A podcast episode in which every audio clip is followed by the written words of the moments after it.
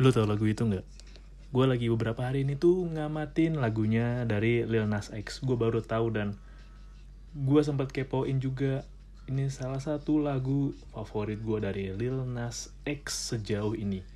Walaupun dia klaim dirinya gay, ya apa pun dia udah nunjukin itu di video klipnya Industrial Baby yang kontroversial, gue baru tahu. But it's okay lah untuk orang seumuran gue baru tahu lagu-lagu baru ya biarin aja maksud gue karyanya ya karyanya personanya adalah personalnya. Tapi memang lu harus gue akui ini lagu Sun Goes Down itu emang nyeritain dia dengan segala keresahannya di masa lalu. Dan ternyata si Lil Nas ini pernah kerja di Taco Bell. Taco Bell mungkin ya kayak ya taco. Nggak kayak McDonald tapi kayak French fries mungkin kayak Subway kali ya taco. Nah gue lagi selain ngamatin si Lil Nas X gue juga lagi ngamatin rapper Dex yang kemarin tuh album Dear Alcohol udah 50 juta tayangan di YouTube. Terus sempet kayaknya di Spotify tuh termasuk yang gede deh. Gue ngikutin juga update-nya dan ternyata dia umurnya setahun di bawah gue kan? Lu pasti agak kagok kalau ngelihat orang bule karena tampilannya itu kelihatan tua dewasa banget tapi ternyata usianya bahkan lebih muda dari lo. Atau sepantaran lo malah. Kayak dulu gue ngeliat uh, Danny Worsnop vokalis Asking Alexandria. Gue pikir dia ini kayaknya orang udah 28 tahun nih. Itu pas 2011an lah ya. Pas gue liat nggak jauh beda umurnya sama gue dan sekarang Daniel Worsnop yang ya lo kalau tahu dia beda banget tampilan dulunya sih dan emang alkohol itu mempengaruhi banget dari dia. Kurus ya steril lah sampai gemuk sekarang udah mulai oke okay lagi badannya. Alkohol tuh ngaruh. Tapi gue mau bahas sih.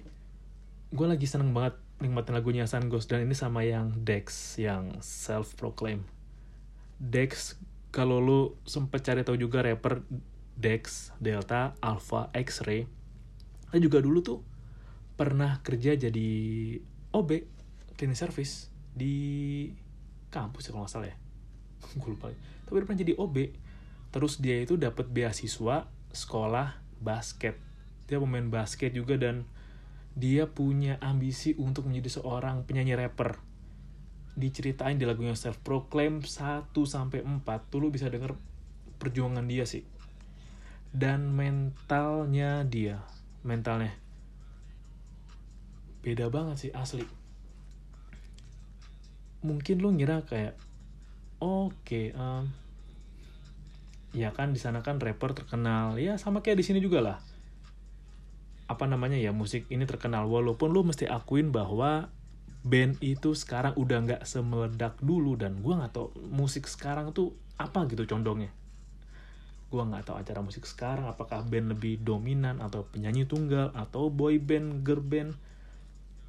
Mungkin agak mesti dibilang kosong gue juga gak tau mungkin kayak lagu-lagu Jawa kali ya yang mungkin agak yang kayak Farel dulu kan. Yang masih oke okay, yang masih naik lah ke atas.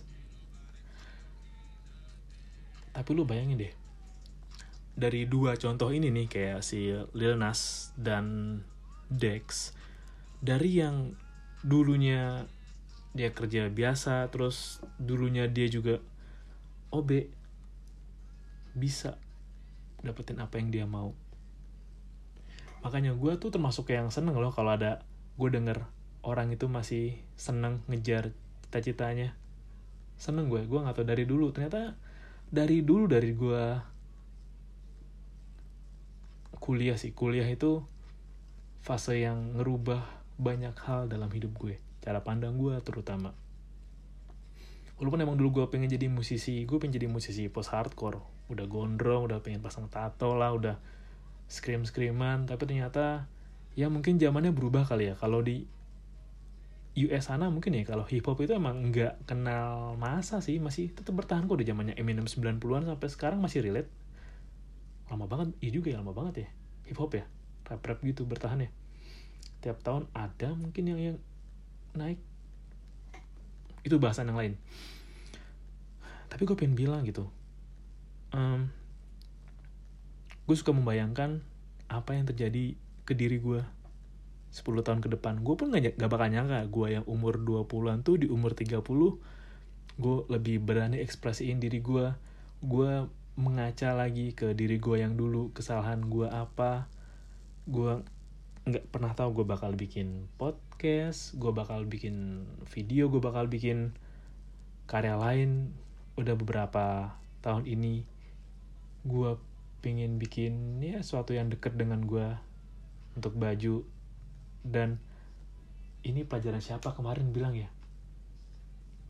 Aduh gue lupa sih. Jadi ada uh, pengusaha uh, orang kaya sih. Dia itu jualan baju yang dipromosin ya. Baju dia pakai dia dia ngeliat oh baju di, di di luar tuh kurang keren nih ya udahlah. Gue bikin baju gue sendiri pakai cara gue gue pakai. Ternyata orang lain suka nah gitu loh. Itu suruh gue lupa siapa. Beberapa merchandise ya kayak baju. Gue seneng banget Imani gue yang desain tuh keren sih. Tapi gue lagi mikir sih kira-kira kalau Imani tuh bagusnya kayak apa desain yang bisa diproduksi massal ya? Karena Imani yang gue lagi bikin kan Imani yang untuk yang ya low budget aja.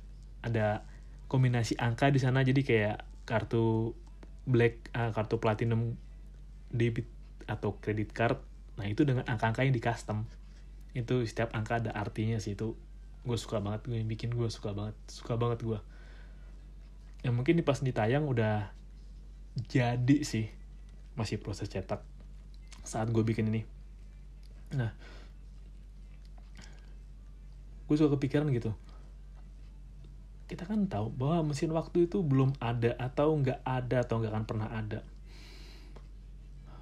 dan gue mau ngebahas sedikit dari video klipnya yang kembali lagi ke Lil Nas X. Jadi di video klip diceritain bahwa dia dari Lil Nas X masa depan kembali ke dia yang masa lalu untuk ngingetin bahwa udah lu nggak usah khawatir.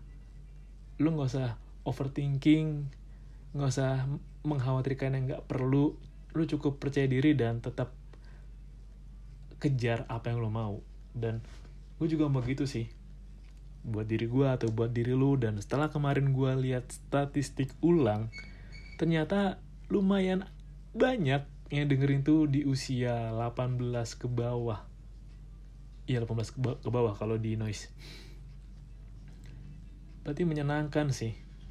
Dan kalau lo yang dengerin ini umur 18 ke bawah gue gak tau ya lo kepikiran gak lo yang di umur 25-26 nanti bakal kasih nasihat apa buat lo di umur 18 atau 17 atau 16 yang sekarang? Lu pernah bayangin gak kayak sebelum lu melakukan hal yang merugikan diri lo atau seenggaknya kayak lu tuh bisa jadi kayak gini loh kalau lu melakukan ini gambarannya tuh ini proyeksi sih. Hmm, suka ada di interview kerja dan waktu SMA tuh ada pertanyaannya kayak bagaimana lu melihat diri lu 5 sampai 10 tahun ke depan. Seperti apa, kayak gimana, lu ngelihat kan? Tapi kalau perspektifnya sedikit dirubah, bagaimana diri lu di umur 25, katakanlah 5-10 tahun ke depan ngelihat lu, ke sekarang nih, dia akan bilang apa sih? Kan biasanya orang ngeliat, ke depan, bagaimana kalau bisa kesempatan refleksi ke belakang? Karena tuh, apa yang terjadi sama gue belakangan ini apa yang deket sama gue? Kebiasaan-kebiasaan yang dulu yang baik itu baru berasa dan muncul kayak titik-titiknya kehubung itu sekarang. Pun juga dengan yang buruknya walau yang buruk atau kurang baik bisa diperbaiki tapi yang baik itu kelihatan banget manfaatnya contoh kayak kebiasaan-kebiasaan kecil. Ternyata kalau dulu itu gue terbiasa dengan menyederhanakan sesuatu dan sampai sekarang akhirnya pun sekarang lama-lama mulai mulai titik ketemu gitu. Ibarat kata lu bikin es batu lu butuh waktu dari esnya tuang ke tempatnya atau ke cetakannya atau ke plastiknya itu dan baru beku itu sekarang. Kebiasaan lu yang gue lama itu baru datang tuh sekarang. Nah gue pengennya tuh lu juga punya gambaran kayak kalau gue gambarin bahwa ya gue di 10 tahun ke depan mau bilang apa sih ke gue yang sekarang? Kayak lo lebih banyak bikin deh karya deh lo lebih banyak konsisten deh. Lu bikin sesuatu yang lebih bagus deh. Lu bikin sesuatu yang lebih deket sama lu lebih jujur.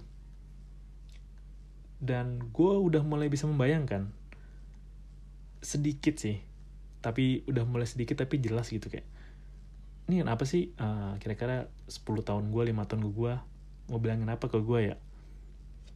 Karena tuh udah kayak sekarang kayak nabung kecil-kecil udah mulai berasa sekarang. Dan kalau lu bisa ngelihat diri lu 10 tahun di masa depan 12, 15 tahun di masa mendatang apa yang akan diri lu sampein buat lu yang sekarang nih? Biar sebelum waktunya lu tiba di sana lu itu nggak ada penyesalan lu itu nggak nggak ada hal yang menghantui lu sebelum tidur nggak ada yang menghantui lo sebelum bengong nggak ada rasanya ah coba dulu. Ah seandainya kalau gue dulu lebih berani gitu kayak. Dan gue udah mulai tahu sih kayak gimana jadinya. Bersyukur gue bersyukur banget. Ternyata tuh memupuk kebiasaan itu emang harus dibangun sedari dini banget. Ya kalau misalkan lu masih SMA gitu lu dengerin masih SMA kan kayak ah ngapain? Besok juga bisa bulan depan juga bisa tahun depan juga bisa. Ah kayak ah ntar gue tahun baru deh gue mau mulai nabung. Ah gue misalkan ah, ini setelah lebaran deh gue mulai nabung gue mau mulai misal olahraga. Peluang untuk nggak terjadi lebih gede dibanding lu mulai sekarang. Dan tadi gue juga baru ngeliat video yang bagus sih dari David Goggins. Itu orang kayak bukan orang sih harus gue akuin. Hmm, kesadaran mentalnya untuk tetap mau punya atau memaksa dirinya untuk enggak nyaman itu penting juga ternyata. Karena kemarin gue denger sih di podcast-podcast random obrolan gitu kan kayak ya lo kalau nyaman sekarang kan lo akan ruginya nanti. Lo terbiasa nyaman sekarang lo terbiasa apanya ada lo terbiasa oh ini. Gue inget soal penghasilan. Kayak lo terbiasa punya sekian lah uang sekian lah.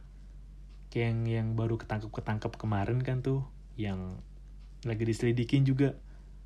Kerjanya apa tapi penghasilan seberapa? Kayak ketika udah biasa nerima uang banyak tiap bulan terus flownya itu lu tiba-tiba ih bisa gue bulan dua bulan tiga bulan lalu kok misalkan nerimanya 200 juta lah sebulan lah kenapa sekarang cuma 20 juta ya? Lu gelisah nggak tenang.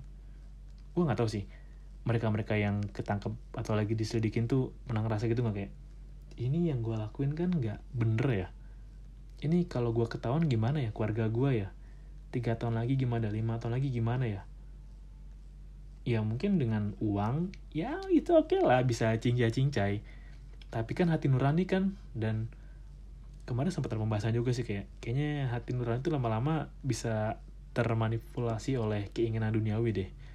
Keinginan hati lu apa yang hati lu pengen apa yang kata hati lu bener dan apa yang kata hati lo pengen jalanin itu bisa tertutupi oleh uang. Walau sebenarnya juga pasti ada titik di mana kegelisahan-kegelisahan dan kemudian apa keaslian dari intuisi hati lo tuh sekali pasti muncul dan bikin lo nggak tenang. Pasti ada sih. Nah gue ngebayangin bahwa diri gue di masa depan tuh 5-10 tahun lagi. 10 tahun lagi lah bilang bahwa ya kayak gue juga bersyukur gitu. Lu lebih perbanyak keinginan untuk belajar banyak. Pasti gitu kayak di 10 tahun ke depan itu lu nggak akan pernah tahu apa yang terjadi dua bulan ke depan dua minggu aja ke depan nggak ada yang tahu kan nggak ada yang bisa nebak kan kayak Silicon Valley Bank bankrupt Credit Credit Suisse juga sudah mulai dan ada beberapa layoff juga. Atau kalau pas berita ini dibuat Goto minusnya udah di atas 20 triliun periode kemarin. Gede banget 20 triliun tuh berarti berapa? 2000 miliar kali ya? Iya kali ya, 1 miliar, 900 miliar, iya kali ya, banyak banget gila duitnya.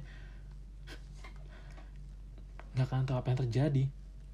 Bahkan kayak pejabat yang ketangkap juga gak bakal nyangka kan karena warga net suka memeriksa lebih jauh. Lo gak akan tahu.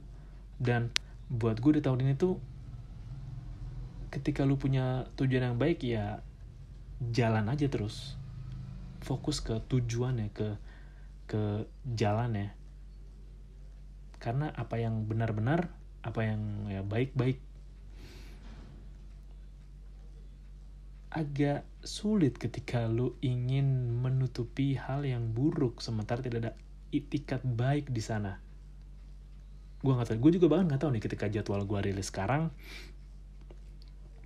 apa yang akan terjadi atau ada berita terbaru apa yang akan muncul ketika pas episode yang ini rilis. Makanya gue pelan-pelan coba mengatasin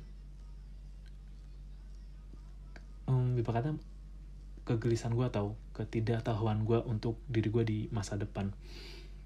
Karena emang mulai relate kayak misalkan diri gue 10 tahun yang akan depan akan datang bilang bahwa lo lebih perbanyak don lebih banyak belajar soal laporan keuangan lah analisa saham lah cara membaca pasar lah adaptasi teknologi lah. Gue yang umur 20 tahun lalu kayak katakanlah 2011 lah gue gak akan tahu kalau dua ada bitcoin dan bitcoin bakal meledak di 2020 gue gak akan tahu itu. Pasti harusnya kalau gue yang usia sekarang bilang kayak ke gue bilang ke 10 tahun yang lalu lu berbanyak baca teknologi deh berbanyak cari uang dari teknologi deh NFT lah dan apa apalah atau gimana cara lo bisa konsisten dengan baik dari dulu lah gitu. Dan kalau lu yang ya ya kata gampang lah ah, ini gampang lah ngegampangin itu bukan hal yang gampang sebenarnya. Ini bagus nih. Cing berkepikiran gue ngegampangin itu bukan hal yang gampang karena lu mengorbankan kemudahan saat ini untuk menghadapi keadaan yang sulit nanti. Kayak ya udahlah gampang sekarang lah tapi sulitnya nanti. Pasti lu yang di masa depan bilang bahwa ya lu kalau ada PR jangan ditunda-tunda. Kalau lu kayak misalnya gini deh kayak lu masih 17 tahun nih. 10 tahun lu yang akan datang pasti akan bilang ke lu bahwa ya lu jangan kebiasaan mepet kalau ngerjain PR karena ketika lu kerja nanti lu akan terbiasa ngerjain semuanya ketika dekat dengan deadline. Dan kerjaan itu beda sama sekolah. Kalau sekolah lu ngerjain PR paling dihukum nilai dikurangin. Kalau ngerjain pekerjaan mepet dengan deadline risikonya lu dipecat atau kayak lu yang masih 17 tahun lu bayangin 10 tahun lu terima keadaan dan pasti lu umur 27 bakal bilang ke lu yang umur 17 kayak nabung anjing. Jangan nabung di bank doang anjing. Beli reksadana anjing. Udah gampang belinya anjing. Biar lu umur 27 lu bisa tenang karena pasif income lu udah banyak dari reksadana. Udah numpuk 10 tahun daripada lu beli rokok beli liquid mending lu nabung reksadana ceban 20 ribu ya nggak apa-apa. Biar lu nanti umur 28 29 lu bisa sedikit lega karena tabungan lu udah kekumpul 10 tahun udah bisa tenang dikit. Lu bisa DP rumah buat sekolah lagi. Jangan banyak rebahan anjing. Rebahan lu gak ada guna anjing. Rebahan ngabisin kuota ntar lu lima tahun lagi keadaan ekonomi keluarga lo berubah lu nggak tahu tapi lu punya kebiasaan males. Lu dari dulu umur 18 males pas umur 28 kemalesan lu tambah banget males banget. Pasti lu umur 28 lu akan bilang bahwa introspeksi diri anjing jangan males. Lu tahu nggak tiga tahun lagi tuh keluarga kita bakal ngalamin keadaan yang sulit. Lu jangan leha-leha mulu lu males gerak. Kalau lu males gerak gimana lu mau hidup? Lu bakal bangkrut tiga tahun lagi.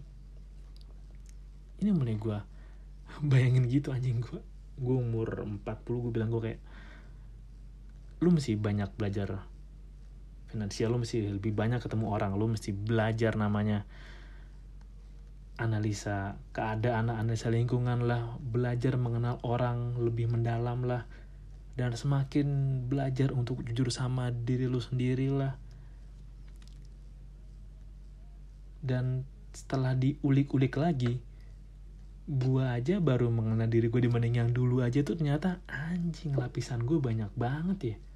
Banyak banget hal yang bisa gue tarik ya dari gue yang umur mau ke 30 sama gue yang ke umur 20 masih banyak banget ya hal yang bisa gue tarik masih banyak banget hal yang bisa gue pelajarin. Gue periksa lagi ini gue yang salah di mana? Gue bisa belajar nggak dari hal ini biar nggak keulang lagi di gue yang 10 tahun ke depan biar kejadian tolol gue, kesalahan gue nggak keulang lagi, nggak terjadi lagi di gue ketika 10 tahun mendatang. Makanya ketika orang membayangkan bahwa, ah oh, ya ya ya yuk, kamu bayangin lima tahun kamu jadi apa? Jadi ini, 10 tahun jadi apa? Jadi ini. Kalau bayangin diri lu yang 10 tahun mau kasih nasihat apa nih ke lu yang sekarang? Lu mencoba untuk ada di posisi itu karena itu membantu lu sedikit lebih siap menghadapi ketidakmungkinan yang bisa terjadi sama lo. Emang lo kata semua akan terjadi sesuai kehendak lo gitu. Kayak, oke okay, sekolah, habis sekolah, ya kuliah di mana aja deh. Terus nganggur dikit sambil nganggur seneng-seneng nyari kerja terus kerja sampai tua kagak nggak bisa kayak gitu kalau lahir tahun 1901 mungkin iya tapi lu sekarang 2023 2024 punya mindset kayak gitu lu masih nyimpen mindset 103 tahun yang lalu. Udah nggak relate gila.